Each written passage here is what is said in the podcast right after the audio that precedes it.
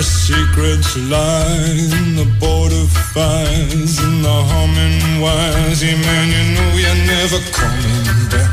Across the square, across the bridge, past the mills, past the stacks. On a gathering storm comes a tall, handsome man in a dusty black coat with a red right hand.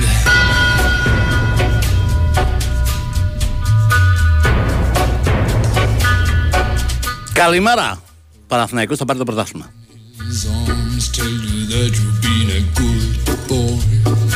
Καλησπέρα! Η ΑΕΚ θα πάρει το πρωτάθλημα. Καληνύχτα σε όποιους πιστεύουν ότι ξέρουν ποιος θα πάρει το πρωτάθλημα. Ωπα ρε, τι έβαλε ο Σλούκας ρε.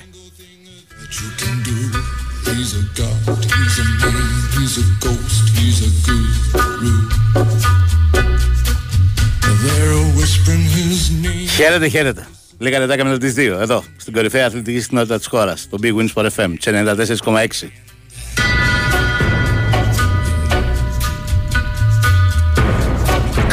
Καλημέρες, καλησπέρες, καληνύχτες. Όπα, πολύ ωραία βραδιά.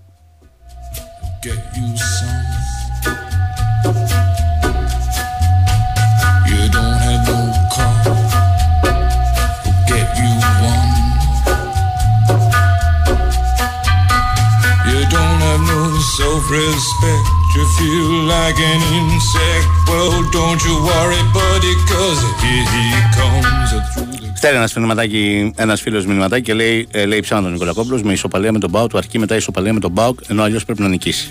Όχι φίλε μου, δεν τα έχεις υπολογίσει καλά, μια χαρά έχει υπολογίσει ο Κώστας και δεν λέει κανένα ψέμα.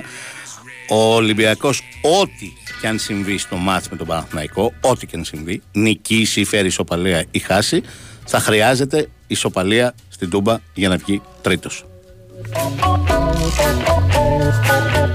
Αν δεν γίνει κανένα φοβερό ατύχημα και ο ΠΑΟΚ κερδίσει τον Βόλο. Γιατί αν δεν τον κερδίσει τον Βόλο, θα είναι θέμα του ΠΑΟΚ, δεν θα είναι θέμα του Ολυμπιακός Παναθηναϊκός. Αυτή τη στιγμή ο Ολυμπιακός είναι στο συν 3. Ό,τι και αν κάνει την Κυριακή με τον Παναθηναϊκό, δεν μπορεί να πάει πάνω από το συν 3, αν ο ΠΑΟΚ κερδίσει τον Βόλο. Ό,τι και αν πάθει δεν μπορεί να βρεθεί κάτω από τον ΠΑΟΚ, θα είναι ισόβαθμος με τον ΠΑΟΚ και σε περίπτωση, αν χάσει δηλαδή, και σε περίπτωση ισοβαθμίας πριν το ντέρμπι στην Τούμπα, αν ο Ολυμπιακός πάρει χ στην Τούμπα, θα υπερέχει στην ισοβαθμία γιατί έχει κερδίσει τον ΠΑΟΚ στα play-off 3-1 στο Καραϊσκάκι.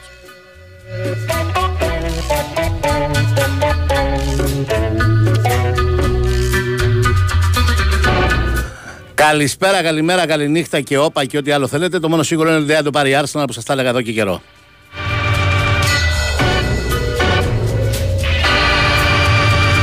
Αλλά θα το κάνω τώρα, δεν θα αντέξω. Θα τα ευλογήσω τα γένια μου, σπάνια το κάνω.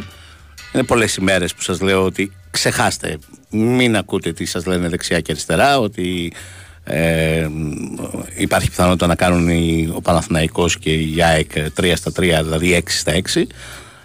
Φωνάζω ότι αποκλείεται να συμβεί αυτό. Αποκλείεται.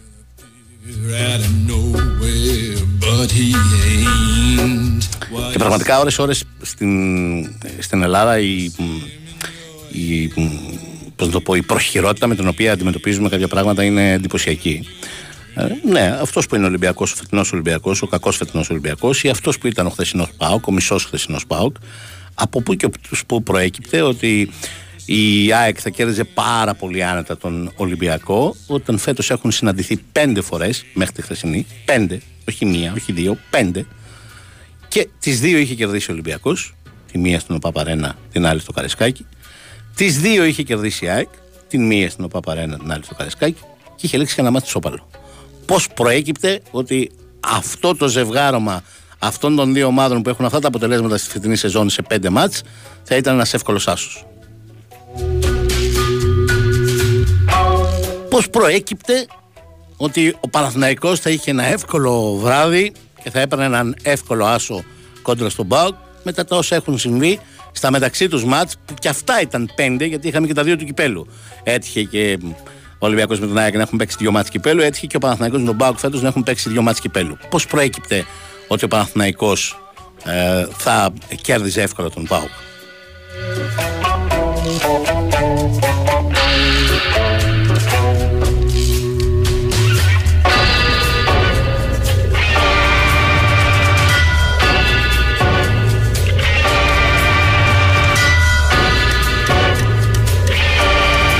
Επίσης, θυμάμαι να σας λέω χθες για αγωνιστικούς λόγους ότι ακόμα και αν προηγηθεί ο Παναθηναϊκός του ΠΑΟΚ με 1-0, όπως και συνέβη, πολύ μεγάλο λάθος είναι να πιστέψει κάποιος ότι τέλειωσε το παιχνίδι. Σε καμία των περιπτώσεων δεν τέλειωσε.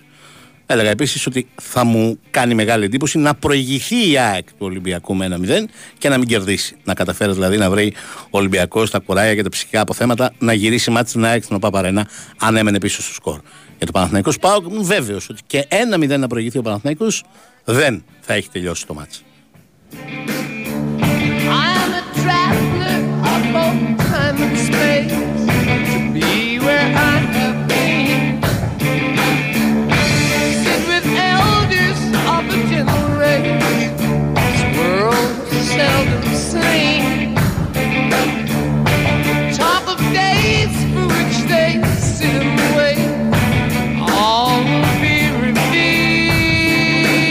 Λοιπόν, έχουμε πολλά να πούμε, πολλά να συζητήσουμε και για το ποδόσφαιρο και για το μπάσκετ. Αλλά προς το παρόν να σας θυμίσω τον διαγωνισμό που τρέχει και θα τρέχει μέχρι και αύριο. Διεκδικήστε ένα υπέροχο τριήμερο στο Maniatis Mountain Resort στα πανέμορφα λαγκάδια Αρκαδίας με πλήρη διατροφή στο Maniatis Restaurant της οικογένειας Μανιάτη. Το ταξίδι είναι μια προσφορά της Bergman Corp. Γιατί να επιλέξεις την Bergman Corp είναι η ερώτηση και η απάντηση είναι πολύ απλή. Γιατί η Bergman Corp είναι η πρώτη κλινική μαλλιών στην Ελλάδα με πάνω από 70.000 μεταμοσχεύσεις που είχαν μόνιμα και φυσικά αποτελέσματα. Συνεπώς θα έχεις ξανά φυσικά μαλλιά. 2-10-95-79-283-4 και 5. Παίρνετε τηλεφωνάκι, σας περιμένει η Ανούλα προκειμένου να δώσετε το ονοματεπώνυμό σας και το τηλέφωνό σας για να μπείτε στην αυριανή κλήρωση. 3 παρά 5 παρά 10 θα την κάνουμε για το τριήμερο στο Maniatis Mountain Resort, προσφορά της Bergman Corp.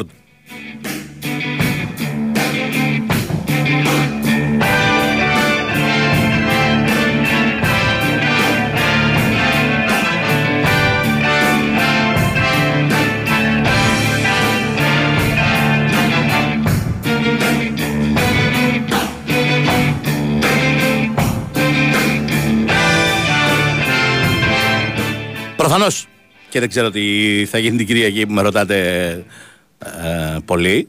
Προφανώς και κανείς δεν ξέρει τι θα γίνει την Κυριακή. Τα κόβερεσέ όλα αυτά, όπως τα κόβερεσέ στα Ολυμπιακός Άρης, που θα ήταν εύκολες νίκες του Ολυμπιακού, και τον διέλυσε όπου τον πέτυχε το Άρης στον Ολυμπιακό, λόγω των καλών σχέσεων των διοικήσεων. Το ίδιο βερεσέ τα ακούω και τώρα ότι ο Ολυμπιακός θα το δώσει το μάτς στον Παναθηναϊκό, λόγω της μεγάλης έκθρας με της διοίκησης του Ολυμπιακού με την διοίκηση της ΑΕΚ. Αστιότητες.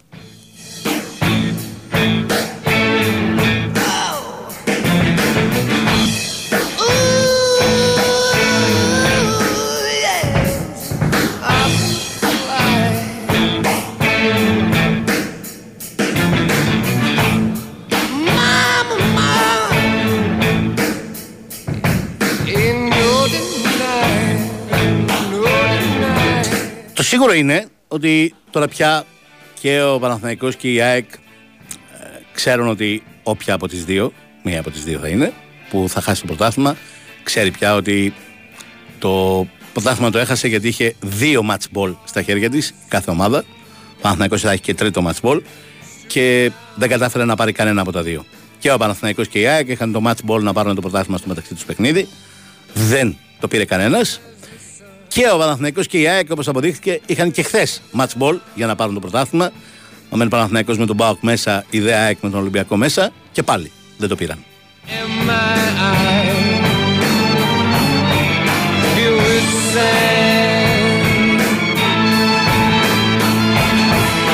Σε τέτοιο πρωτάθλημα που θα κριθεί στη λεπτομέρεια της λεπτομέρειας, το καταλαβαίνει ο καθένας νομίζω, το να μην πάρεις δύο match ball για να πάρεις το πρωτάθλημα είναι ένα πρόβλημα που πιθανότατα θα σου κοστίσει την κατάκτηση του πρωταθλήματος.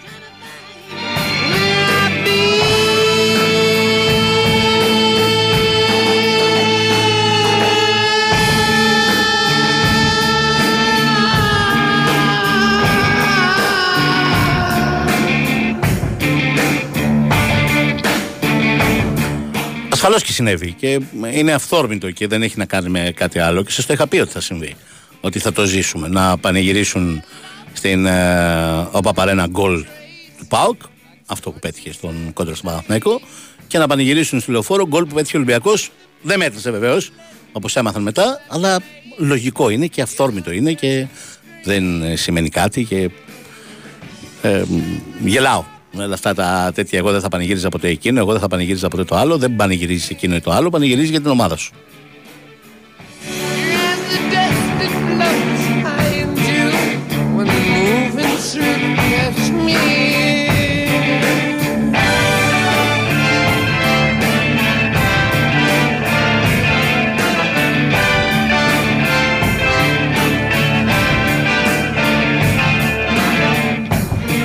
Για βάλτε στις διαφημισούλες σου και ερχόμαστε.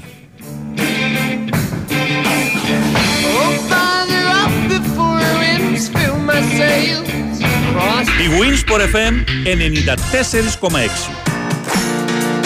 Αρχίζει το μάτς, το πάθος της μπάλας, πρωτάθλημα Ελλάδας. Αρχίζει το μάτς, αρχίζει το μάτς. Και τα play-offs στη Super League παίζουν στη Novibet. Με ειδική ενότητα σε site και app, προσφορά χωρίς κατάθεση σε όλους τους αγώνες και δώρο προσκλήσεις για τα derby στους νικητές της Novi League All Star. Novibet, το παιχνίδι όπως θα ήθελες να είναι. 21+, αρμόδιος ρυθμιστής ΕΕΠ, κίνδυνος εθισμού και απώλειας περιουσίας. Γραμμή βοήθειας και θεά 210-9237-777. Παίξε υπεύθυνα. Ισχύουν όροι και προϋποθέσεις διαθέσιμοι στο novibet.gr /info/όροι.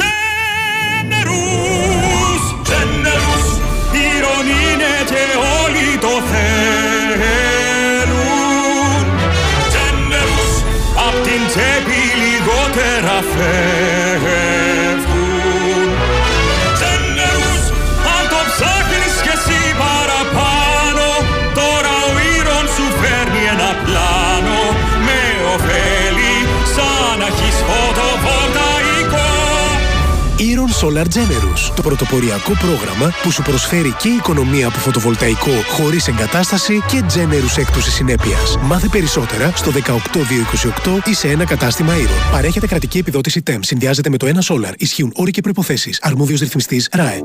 Όταν σκέφτεστε ποιοτικό μεταχειρισμένο αυτοκίνητο ελληνικής αγοράς, σκέφτεστε αξιοπιστία. Σκέφτεστε εγγυημένα απολαυστικές διαδρομές. Σκέφτεστε Stock Center της Βελμάρ. Με πενταπλή γραπτή εγγύηση και επιδότηση ανταλλαγής έως 2.000 ευρώ για το παλιό σας αυτοκίνητο. Επισκεφτείτε τώρα ένα από τα 12 Stock Center της Βελμάρ. Stock Center. Ασφαλώς μεταχειρισμένα. Η Wins Sport FM 94,6.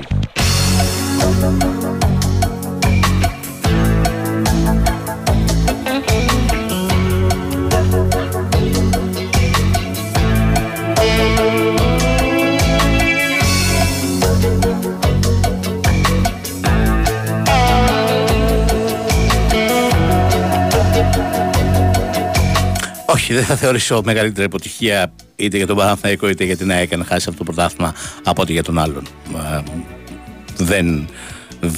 Άλλωστε, ξαναλέω, η ουσία παραμένει τέτοια.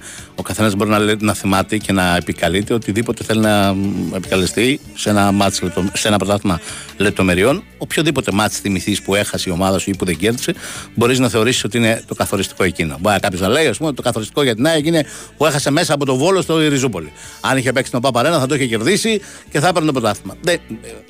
Το να πας τόσο πίσω, να πας στην 4η αγωνιστική, στη 10η αγωνιστική, στην 20η αγωνιστική για ένα πρωτάθλημα που θα κριθεί, ξέρω εγώ, στην ισοβαθμία ή στο τελευταίο αποτέλεσμα, δεν έχει νόημα. Στην πραγματικότητα το πρωτάθλημα κρίθηκε τώρα, το ξέρουμε όλοι, στα play-off. Ούτε καν στην ισοπαλία του Παναθηναϊκού με το Βόλο εντός έδρας στα play-off εκείνο το 0-0. Ξαναλέω, γιατί δεν κρίθηκε εκεί ή σε οποιοδήποτε άλλο τόσο μακρινό μάτς προς τα πίσω, γιατί και οι δύο είχαν δύο match ball. Δηλαδή, το πρωτάθλημα τους τα έφερε έτσι που είχαν δύο match ball, τουλάχιστον δύο, για να το πάρουν. Μπορεί την Κυριακή το βράδυ να συζητάμε για τρία match ball που είχαν και οι δύο. Να μην έχει κερδίσει κανένας. Ούτε η ΑΕΚ Θεσσαλονίκη τον Άρη, ούτε ο Ολυμπιακός τον Παναθηναϊκό στο Καραϊσκάκι. Και να λέμε τρία match ball είχαν και δεν το πήραν. Εδώ κρίθηκε το πρωτάθλημα. Σε αυτά τα match ball.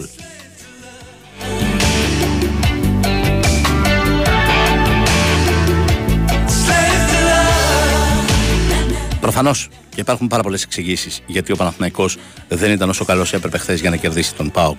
Προφανώς και υπάρχουν πολλές εξηγήσεις γιατί η ΑΕΚ δεν ήταν τόσο καλή χθες για να κερδίσει τον Ολυμπιακό. Έχει να κάνει με χίλια δυο πράγματα.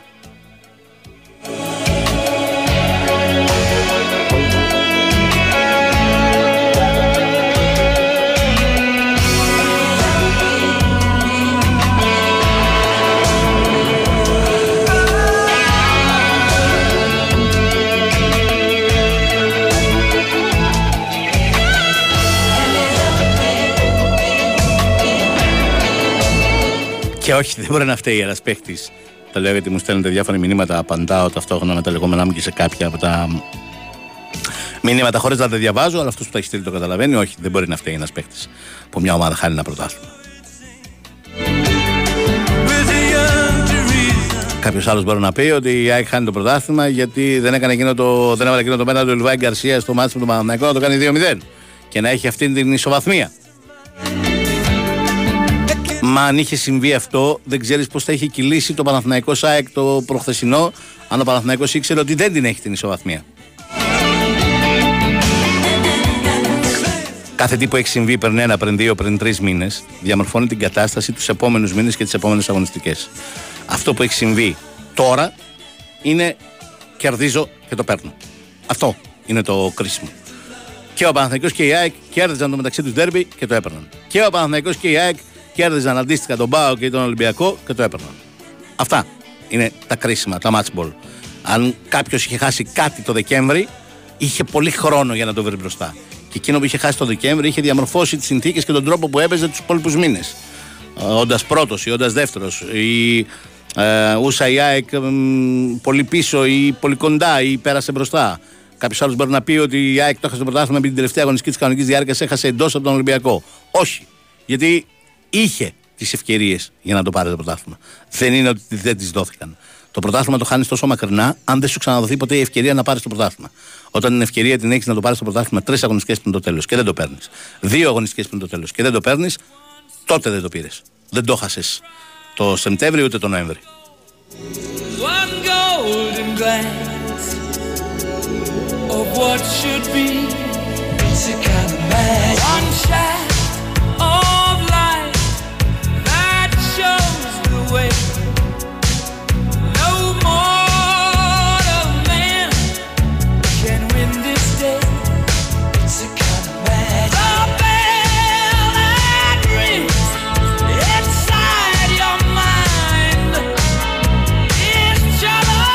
Και ναι, το ακούω αυτό που λέει ο φίλος και το έχουμε συζητήσει πάρα πολλές φορές. Ότι όταν δεν έχεις κάνει πρωταθλητισμό για μεγάλο χρονικό διάστημα και ως ομάδα, και όταν δεν έχουν κάνει πρωταθλητισμό και οι περισσότεροι από τους ποδοσφαιριστές του, και αυτό ισχύει και για τους ποδοσφαιριστές του Παναθηναϊκού σε πολύ μεγάλο βαθμό και στην συντριπτική πλειοψηφία τους, και για τους ποδοσφαιριστές της ΑΕΚ αυτό ισχύει σε πολύ μεγάλο βαθμό.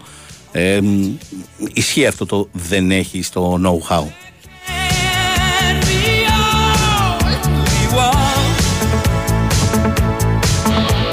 Δεν ξέρεις ποιο είναι το κρίσιμο, δεν ξέρεις ποιο είναι αυτό που δεν επιτρέπεται να μην κερδίσεις ή δεν επιτρέπεται να χάσεις. Δεν ζεις την χρονιά με τον τρόπο που πρέπει. Ας πούμε, ακριβώς το αντίθετο παράδειγμα είναι ο Ολυμπιακός του μπάσκετ. Γιατί είναι μια ομάδα που είναι χρόνια μαζί, γιατί είναι μια ομάδα ζυμωμένη σε αυτό, γιατί είναι μια ομάδα που ξέρει να κάνει πρωταθλητισμό, γιατί είναι μια ομάδα που ξέρει να συμπεριφέρεται στις μεγάλες νίκες χωρίς να πετάει στο ταβάνι και που ξέρει να αντιμετωπίζει τις μεγάλες ήττες, γνωρίζοντας πώς να επιστρέψει. Όλο αυτό δεν το αποκτάς με το DNA του συλλόγου ή του κλαμπ. Το αποκτάς με τις εμπειρίες των ποδοσφαιριστών, των παιχτών του μπάσκετ που έχεις μέσα στο παρκέ, μέσα στο τερέν, πάνω στο χόρτο.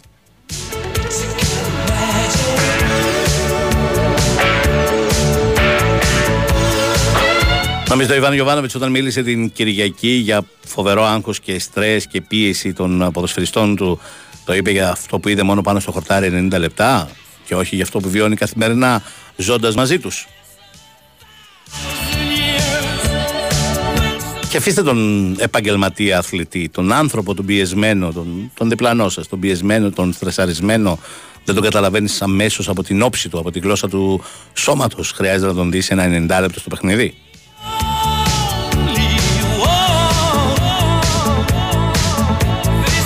Όπως μεγάλο πρόβλημα είναι και οι δυνάμεις. Λέει κάποιος φίλος και στείλει ένα από τα πρώτα μηνύματα. Δεν τα ακούω εγώ, λέει, αυτά από την κούραση. Η City, λέει, παίζει 60 μάτς το χρόνο. Εντάξει, τώρα, αν συγκρίνουμε τη Manchester City με τον Παναθηναϊκό και την ΑΕΚ, έχουμε ένα ζήτημα. Η Manchester City παίζει 60 μάτς το χρόνο, κάθε χρόνο. Η Manchester City ζει τη διαχείριση του πρωταθλητισμού εδώ και 6-7 χρόνια, κάθε χρόνο. Η Manchester City, για να πάρει τα πρωταθλήματα που έχει πάρει, έχει ξεπεράσει τα όρια της, φτάνοντας στους 100, στους 102, στους 98 βαθμούς για να τα παίρνει τα πρωταθλήματα, και έχει ζήσει 50, 60, 70 την τελευταία πενταετία μάτς με αυτή την πίεση. Οριακά δεν γίνεται να μην τα κερδίσω. Ο Παναθαϊκός και η ΑΕΚ, οι παίκτες του Παναθαϊκού και της ΑΕΚ, έχουν ζήσει 2, 3, 4 μόνο τη φετινή χρονιά. Όταν έλεγα ότι η Arsenal θα το χάσει το πρωτάθλημα, γιατί ακόμα και αν η City χρειαστεί να κάνει 16 νίκες στις 16 τελευταίες αγωνιστικές για να το πάρει, θα κάνει 16 νίκες στις 16 τελευταίες αγωνιστικές, γιατί το έχει κάνει, το έχει ξανακάνει και θα το ξανακάνει, γιατί ξέρει πολύ καλά πώς να το κάνει και να το διαχειρίζεται. Αυτό ακριβώς εννοούσα, τη διαφορά της City από την Arsenal.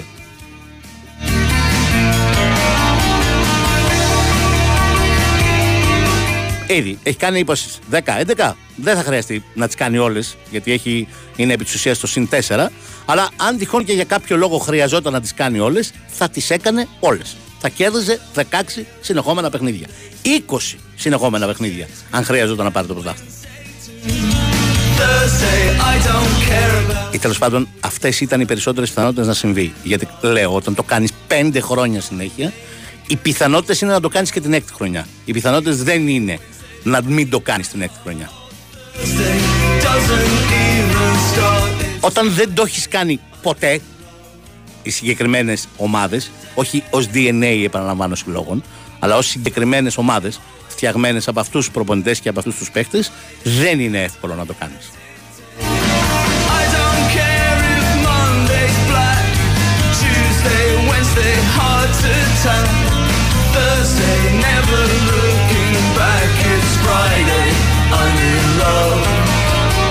Ένα φίλο στο πρωτάθλημα να το πάρει ο Πάο, το έχει πει η Λίτσα Πατέρα εδώ και μήνες. Α, πάω Πάσο. Αυτά με τους ανάδρομους Ερμίδες και τα λοιπά δεν τα ξέρω, πάω Πάσο.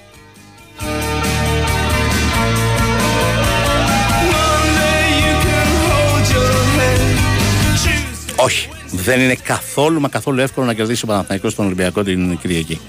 Αν συμβεί, που καθόλου δεν ξέρω αν θα συμβεί, αμφιβάλλω αν θα συμβεί, θα συμβεί σε ένα τρομερά οριακό μάτς που πάλι οι φίλοι του Παναθηναϊκού θα το ζήσουν όπως το έζησαν το χθεσινό με τον ΠΑΟΚ. Που θα κινδυνεύσουν να το χάσουν, που θα είναι στην ισοπαλία, που θα το κερδίσουν στη λεπτομέρεια, που μπορεί να έχουν προηγηθεί από νωρίς και να το κρατήσουν, αλλά ο Ολυμπιακός θα έχει χάσει τις ευκαιρίες. Που. Δεν υπάρχει άλλος τρόπος για να συμβεί.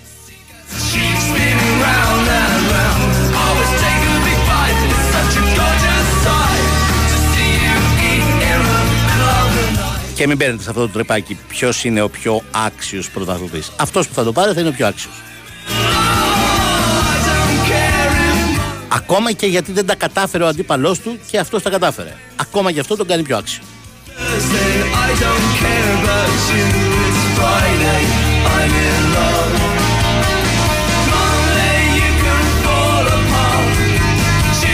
Και δίνω ένα παράδειγμα για να συνοηθούμε. Αν ο Παναθηναϊκός κάνει χ, δεν κερδίσει ούτε το τρίτο match ball με τον Ολυμπιακό στο Καραϊσκάκι, και η ΑΕΚ χάσει από τον Άρη, αυτό δεν σημαίνει ότι δεν θα είναι άξιος ο πρωταθλητής Παναθηναϊκός. Θα είναι πιο άξιος από την ΑΕΚ, άρα δικαίως θα το πάρει. Το ίδιο ισχύει και από την ανάποδη. Αν ο Παναθηναϊκός κάνει χ στο Καραϊσκάκι με τον Ολυμπιακό και η ΑΕΚ κερδίσει τον Άρη, το ότι δεν κέρδισε δύο μάτς πολύ η ΑΕΚ για να πάρει το πρωτάθλημα και θα εκμεταλλευτεί άλλη μια ισοπαλία του Παναθηναϊκού και θα πάρει αυτό το πρωτάθλημα, δεν θα την κάνει λιγότερο άξια που το κατακτά.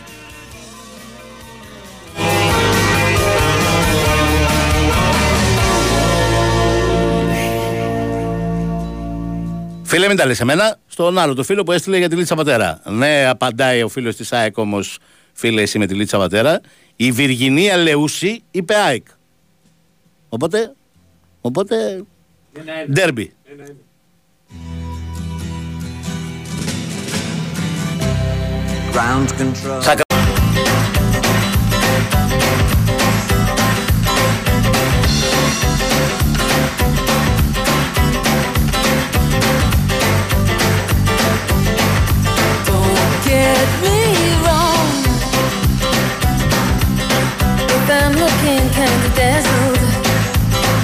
Αν ισχύει αυτό για τη Βιργινία Λεούση, ζητώ συγγνώμη, δεν έχω ιδέα. Πήγα να πω μάλιστα ότι δεν γνώριζα και το όνομά της.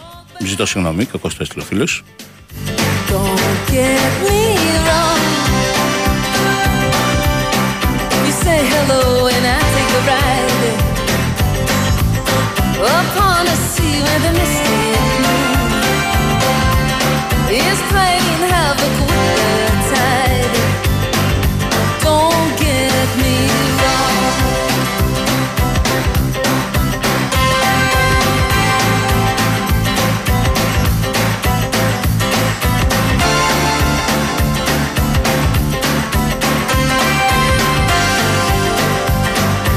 Όχι, και είναι λάθος να μπει κάποιος σε αυτή τη λογική και σε αυτή την κουβέντα. Ποιος θα νιώσει την μεγαλύτερη ισοστρέφεια και θα βιώσει τη μεγαλύτερη ισοστρέφεια και θα περάσει σε μια περίοδο αμφισβήτησης και γκρίνιας από τους δύο περισσότερο αν χάσει το πρωτάθλημα. Το έχω ξαναπεί, θα το ξαναπώ.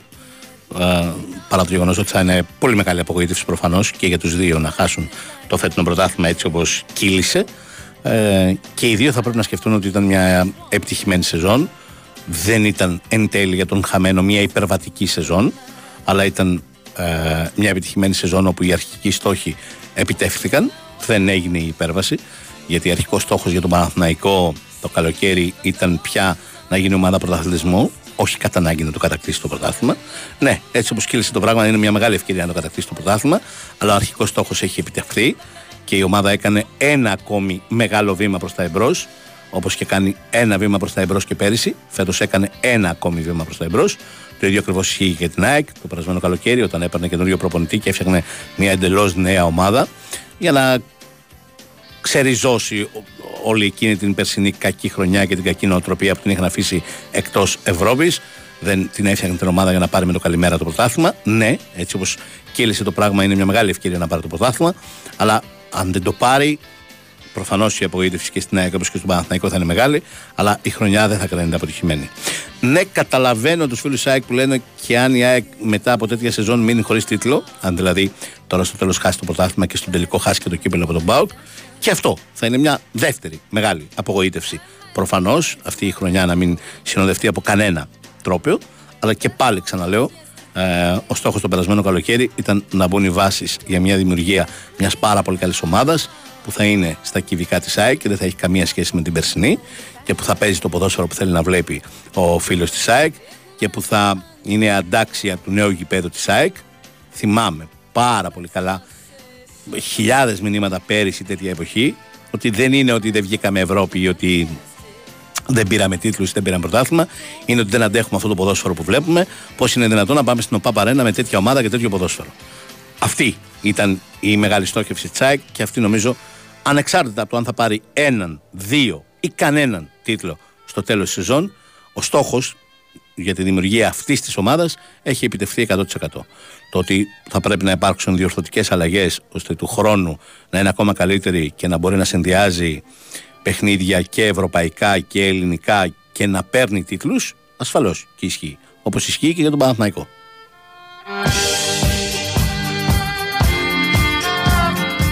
Δεν είναι χρήσωμα του χαπιού, δεν είναι μια καραμέλα, είναι μια πραγματικότητα. Το τι απογοήτευση θα φάει ο οπαδός της ΑΕΚ ή ο οπαδός του Παναθηναϊκού είναι δεδομένη και είναι μεγάλη και. Αλλά ξαναλέω, οι ομάδες δεν προσδιορίζουν τους στόχους τους τον Μάιο ή τον Απρίλιο ή τον Μάρτιο. Οι ομάδες προσδιορίζουν τους στόχους το καλοκαίρι, όταν φτιάχνονται ή όταν εξελίσσονται. Η ΑΕΚ φτιάχτηκε το καλοκαίρι, ο Παναθηναϊκός εξελίχθηκε το καλοκαίρι και αποδείχτηκε, ό,τι και αν συμβεί στο φινάλε, ότι η ΑΕΚ φτιάχτηκε σωστά και αποδείχθηκε, ό,τι και αν συμβεί τώρα, ότι ο Παναθηναϊκός εξελίχθηκε σωστά.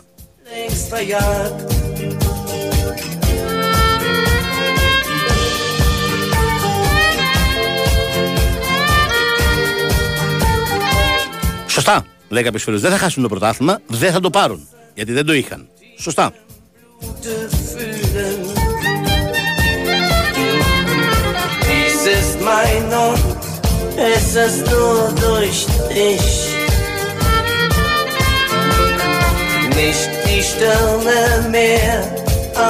Βλέπω τον νέαρχο καρφωμένο σε μια τηλεόραση. Κερνάω να δω τι βλέπει. Κορυφούδη Σερών, λέει το Σούπερ. Φοράδα γέννησε δίδυμα μουλάρια.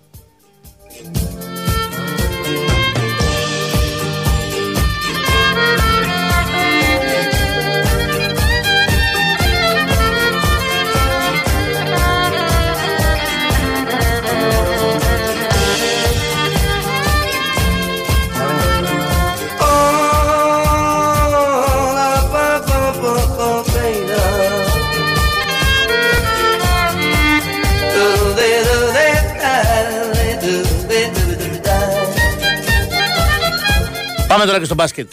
Να σας πω την αλήθεια, έτσι το περίμενα να συμβεί. Δεν εννοώ έτσι με το Σλούκα.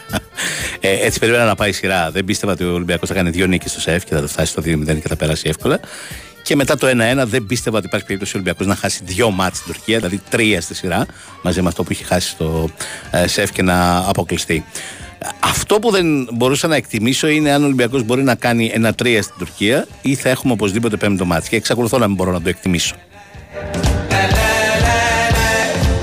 Και να σας πω, νομίζω ότι μπορώ να το εκτιμήσω γιατί δεν κάνω καθόλου καλά της του Φενέρ. Και νομίζω ότι αν θα γίνει 1-3 ή 2-2 τώρα στο τέταρτο παιχνίδι στην Κωνσταντινούπολη εξαρτάται από την Φενέρ. Υπό την έννοια ότι δεν ξέρω αν έχει τον χαρακτήρα να συνέλθει από τέτοιο σοκ και να φανεί ανταγωνιστική, ή αν θα την πάρει από κάτω. Οπότε θα την καταπιεί ο Ολυμπιακός την Παρασκευή, ή αν έχει χαρακτήρα και είναι τόσο καλοφτιαγμένη ομάδα και δυνατή και με τέτοιου είδους προσωπικότητες που θα το βγάλουν από το μυαλό τους στο τρίποντο του Σλούκα, θα φύγουν από αυτό μέσα σε 48 ώρες και θα παίξουν από την αρχή σε λευκό χαρτί ένα τέταρτο τελικό.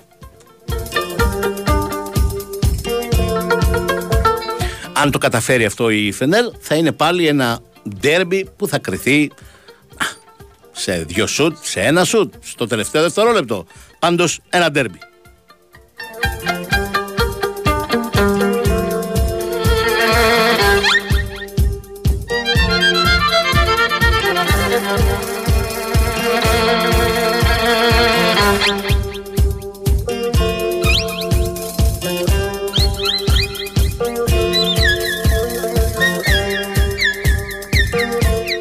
Πιστεύω ότι αν η σειρά πάει σε πέμπτο μάτς, στο ΣΕΦ, αυτό το πέμπτο μάτς δεν θα έχει καμία σχέση με τα τέσσερα προηγούμενα. Θα είναι ένας σαν μεμονωμένος τελικός, μια άλλη τελείως ιστορία.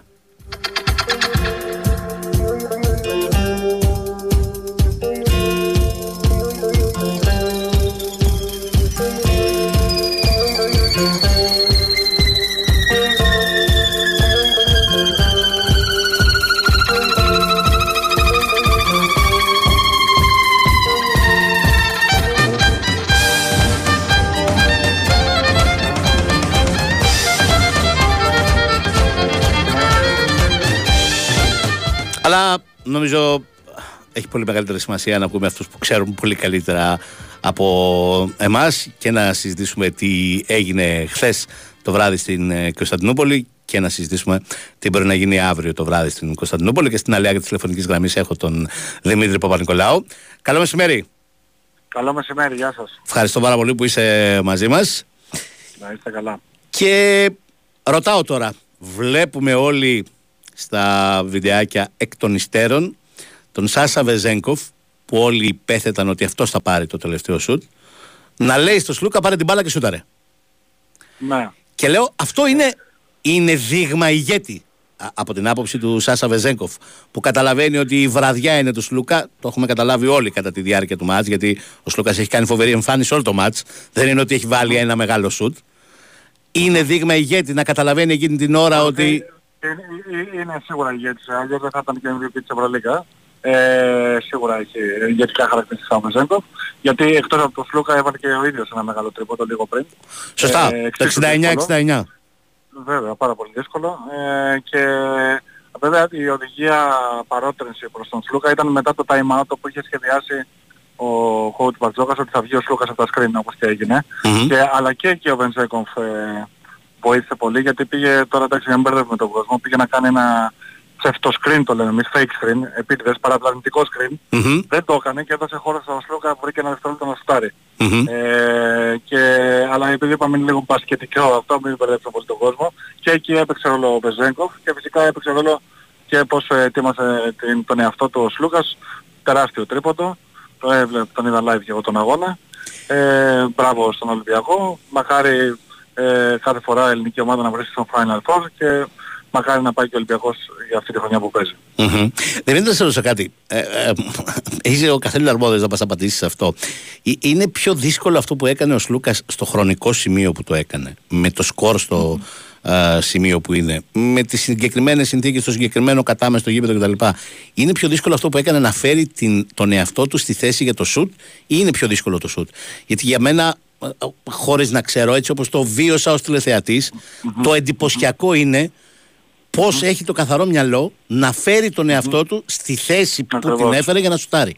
Δηλαδή με αυτό το πέρασμα της μπάλας πίσω από την πλάτη. Mm-hmm. Αυτό ακριβώς είπα πριν, με μικρή βοήθεια του Βεζένκοφ, άσχετα αν δεν φαίνεται στο κοινό μάτι και είναι λογικό, ο ίδιος ο Σλούκας προετοίμασε με μια τρίπλα ανάποδα από εκεί που ήθελε να πάει, κίνησε, ας το πούμε λίγο, κίνησε την άμυνα ανάποδα από εκεί που ήθελε να πάει. Mm-hmm. Και βρήκε αυτό το δευτερόλεπτο μέσα σε 3, και το δευτερόλεπτο δεν το βρήκε σε 24 δευτερόλεπτα, επειδή το βρήκε μέσα σε 3,9. Mm-hmm. Βρήκε αυτό το δευτερόλεπτο να φύγει πάλι από τα χέρια του σωστά. Λοιπόν, έστω και από μακριά, έστω και δύσκολα, έστω και με το χέρι πάνω, αλλά κούνησε τους αμυντικούς. Δηλαδή αν κάποιος το δει με ξανά και ξανά σε αργή κίνηση και βγάλει λίγο το συνέστημα απ' έξω, είτε χάρηκε είτε όχι, ελπίζω περισσότερο να χαρήκαν ως ελληνική ομάδα, αν βγάλει λοιπόν το συνέστημα απ' έξω και δει, είναι μια φοβερή φάση που είναι για σεμινάριο και πως ο Σλούκας μετακινεί τους αμυντικούς και βρίσκει μέσα σε τόσο μικρό χρονικό διάστημα έδαφος για να σουτάρει, και ο Βεζένκοφ, είπαμε, επαναλαμβάνω, που κάνει μια κίνηση να μπερδέψει τον αμυντικό, γιατί η Φενέρ έπαιζε με αλλαγές στα screen, οπότε το ήξερε αυτό ο Ολυμπιακός, το ήξερε ο Σλούκας, το ήξερε ο Βεζένκοφ και έτσι προετοιμάσαν τον εαυτό τους για να βγάλουν αυτό το σουτ. Τώρα ίσως λίγο, επαναλαμβάνω, δεν έχουμε και κανένα PowerPoint να το δείξουμε, είναι λίγο ίσως... Όχι, νομίζω είναι απολύτως κατανοητό. Σε ακούει με προσοχή κάποιος που δεν είναι γνώστης του μπάσκετ όπως εγώ και το καταλαβαίνει απολύτως αυτό που λες. Όχι, η παρατήρηση που κάνατε δεν έδειξε. Ναι. Πάμε παρακάτω. Δεν την κάνω και πολύ. Πάμε παρακάτω τώρα και θέλω να ρωτήσω το εξής. Το άκουσα να το λέει και ο Σλούκας και είναι αυτό που προκαλεί την μεγαλύτερη εντύπωση όχι στο ειδικό μάτι. Έμεινε πάλι χαμηλά στο σκορ Ολυμπιακός από αυτήν την Φενέρμπαχτσε. Μοιάζει σαν να έχει βρει τον τρόπο να τον αντιμετωπίζει ο Ιτούδης στον Ολυμπιακό. Έχει ένα από τους κορυφαίους προπονητές, τον Δημήτρη Ιτούδη, και ο Ολυμπιακός έχει τον Κώστα Μπαρτζόκα φυσικά και η φωνία του Δημήτρη Ιτούδη, με μια ομάδα που τη χτίζει φέτος, και όπως είπε και ο Σλούκας, γιατί είδα και τις δηλώσεις του μετά προσεκτικά και έχει απόλυτο δίκιο, ο Ολυμπιακός είναι η καλύτερη ομάδα στην Ευρώπη φέτος. Όχι μόνο διεκδικεί πρώτα στη βαθμολογία, αλλά κυκλοφορεί φανταστικά την μπάλα. Mm-hmm. Αυτό που κάνει ο Δημήτρης Ιτούδης είναι ότι έχει λύσει, προσπαθεί να κάνει 2-2 τις καταστάσεις εναντίον του Ολυμπιακού, δηλαδή να μην αφήνει να κυκλοφορεί την μπάλα και χρησιμοποιεί αρκετά και τις αλλαγές. Έτσι με αυτόν τον τρόπο έχει κόψει λίγο την περίφημη κυκλοφορία του Ολυμπιακού, ο οποίος ο Ολυμπιακός θυμίζει, επειδή σίγουρα μας ακούνε και οι ποδοσφαιρόφιλοι, θυμίζει την παλιότερα που λέγαμε την Μπαρτσελώνα, που πρώτα του μαθαίνουν να πασάρουν και μετά να τριπλάρουν. Ναι, ένα κάτι σαν την κοιτάκα του μπάσκετ. Μπράβο, ναι. Λοιπόν, και κυκλοφορεί εκπληκτικά την μπάλα ο Ολυμπιακός, που πει ελάχιστες τρίπλες, και αυτό το έχει διαβάσει ο coach Ιτούδης, και παιδιά, εντάξει, συγγνώμη για το παιδιά, είμαστε και play-off, έτσι, δηλαδή παίζουν κι άλλοι. Ναι, καλά, οπωσδήποτε. Δεν είναι ότι εδώ η Real δύο φορές έχασε τον άντρα στην Παρτιζάν, μετά πήγε και στην Παρτιζάν. Δεν είναι... πώς να το πούμε... Μα έτσι είναι. Και πάντα εμείς οι δημοσιογράφοι, αυτό ψάχνουμε. Δηλαδή, αν ο Ολυμπιακός κέρδισε χθες 92-90, θα λέγαμε και τι έφαγε τόσους πολλούς. Ναι. Ενώ είναι μια πάρα πολύ καλή άμυνα, γιατί δέχτηκε 90. Πιστεύω ότι τώρα που του έφυγε το άγχος από τη στιγμή ότι έχει κανονάκι που λέμε, δηλαδή ότι μπορεί να γυρίσει στο σεφ, ότι την Παρασκευή θα παίξει το πιο ελεύθερο στην επίθεση. Γιατί ήταν τρομερά χωτικό και χρήσιμο το παιχνίδι αυτό. Και για τον Ολυμπιακό τώρα η πίεση, όπως σωστά είπε και ο Κώστας Μπαρτζόκας, πάει ξανά στη Φενέρ. Αυτό ο τρόπος που αμήνεται και δυσκολεύει το παιχνίδι, το χαρακτηριστικό παιχνίδι του Ολυμπιακού η Φενέρμπαχτσε, είναι αυτό που βοηθάει και τον Μπλακ να διακρίνεται, λες. Το λέω γιατί φαίνεται πολύ περισσότερο σε αυτή τη σειρά ο Μπλακ από τον Φαλ και διαβάζω και καταλαβαίνω ότι αυτό συμβαίνει γιατί ο Μπλακ ξέρει να εκμεταλλεύεται πάντα στη δυνάμενα που κάνει τόσες πολλές αλλαγές όλα τα μισμάτς. Τα μισμάτς, σωστά, και ήταν αυτός που άλλο στο αριθμό, το παραδέχθηκε ο κόουτς Ιτούδης νομίζω της δηλώσης του. Και αν ήταν στην τελευταία φάση ο Black μέσα, γιατί δεν θυμάμαι ποιος ψηλός ήταν το Ολυμπιακό, θυμάμαι τους υπόλοιπους, ήταν και μόνος του Χαρατοκαλάς πριν πάρει την μπάλα ο Σλούκας, τις αλλαγές, και μείνει μόνος του Χαρατοκαλά. Δηλαδή είχε κάνει ένα εκπληκτικό dive, απλά δεν τον είδε ο walk-up, ποιος έκανε το out νομίζω, και ήταν πριν πάρει την μπάλα ο Σλούκας, έτσι. Αν κάποιος παρατηρήσει είναι μόνος του Χαρατοκαλάτη, κινείται φοβερά αυτός ο παίχτης, και πράγματι χρειάζεται όταν κάνουν αλλαγές κάποιον, χρειάζεται κάποιον καλό έξω να παίζει τα πόδια του ψηλό που λέμε, και χρειάζεται κάποιον να κάνει καλά dive, να σημαδεύει την άμυνα από κάτω, να παίζει πλάτη κτλ. Και το έχει κάνει πάρα πολύ καλά ο Black. Νομίζω αυτό που την επισήμανσή σας το είδα νομίζω και στις δηλώσεις του coach Ιτούδη, ότι τα πηγαίναμε πάρα πολύ καλά στο πλάνο μας και ότι ο Black μας άλλαξε λίγο το ρυθμό σε αυτό, στις αλλαγές, ότι μας χτύπησε στις αλλαγές.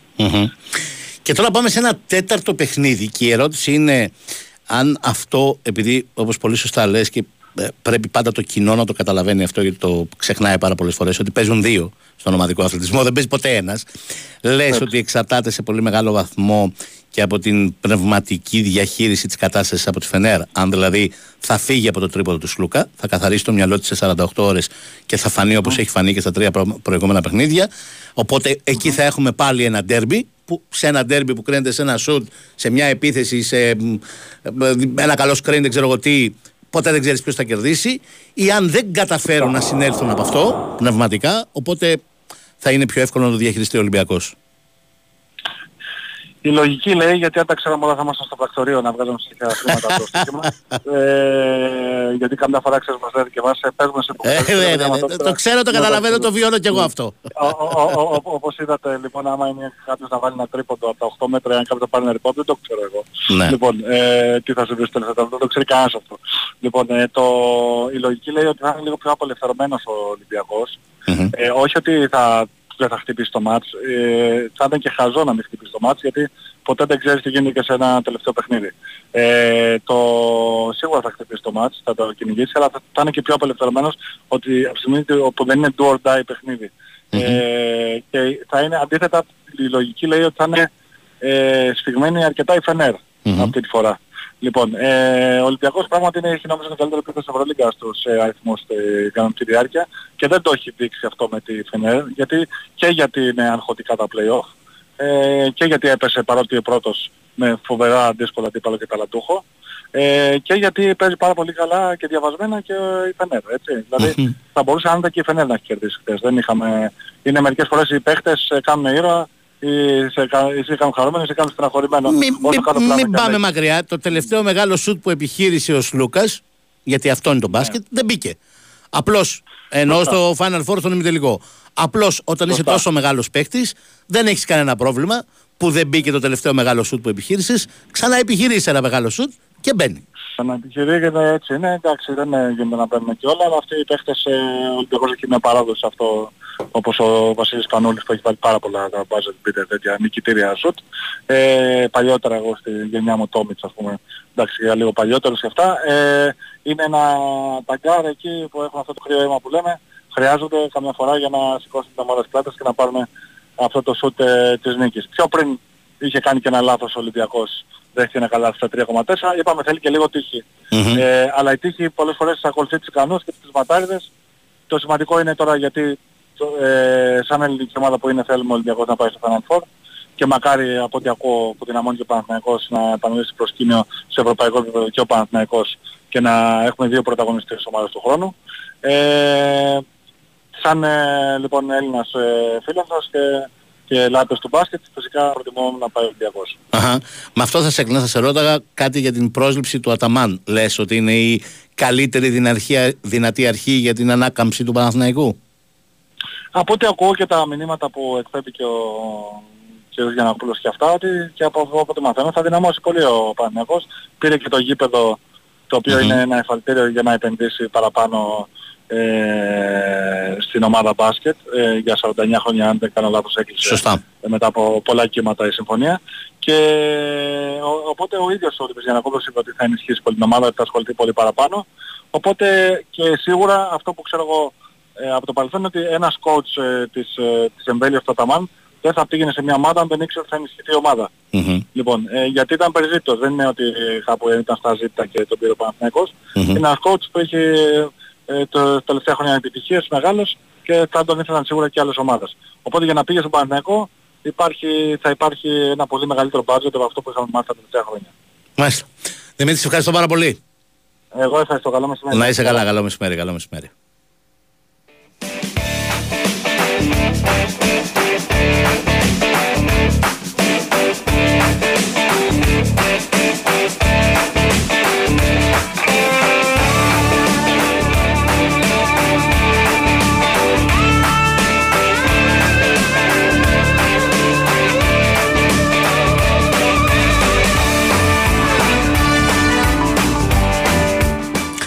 Την Παρασκευή το τέταρτο μάτς, αυτή τη φορά δεν θα μας φάει το ζάπινγκ όπως χθες, αύριο δηλαδή. Ναι. Γίνονται τόσο γρήγορα όλα που δεν προλαβαίνεις, δεν άρχισες να καταλάβεις το σήμερα, το χθες και το αύριο.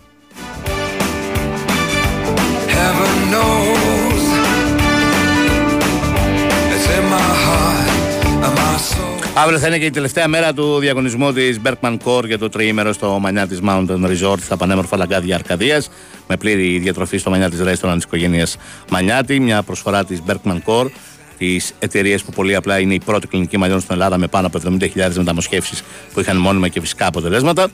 Με λίγα λόγια, θα έχεις ξανά φυσικά μαλλιά. Και αύριο για 50-55 λεπτά θα καλέσετε στο 210-95-99-283-4 και 5. Θα μας αφήσετε το ονοματεπώνυμό σας και το τηλέφωνό σας. Και εκεί γύρω στις 3 παρα 10 παρα 5 θα κάνουμε την κλήρωση για να έχουμε τον τυχερό.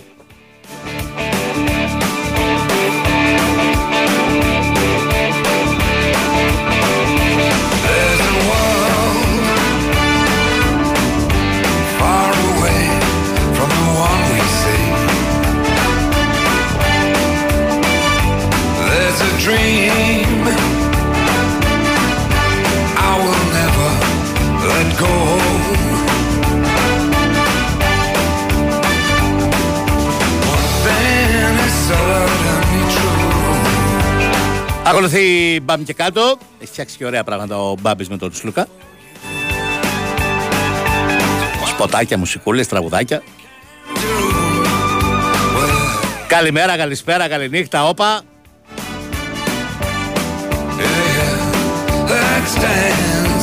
Εμείς τα λέμε αύριο λίγο μετά τις 2. Φιλιά και από τον Έρχο που φρόντισε για τους ήχους και τις μουσικές επιλογές. Φιλιά και από τον Σωτήρη που φρόντισε για όλα τα υπόλοιπα. Να είστε καλά.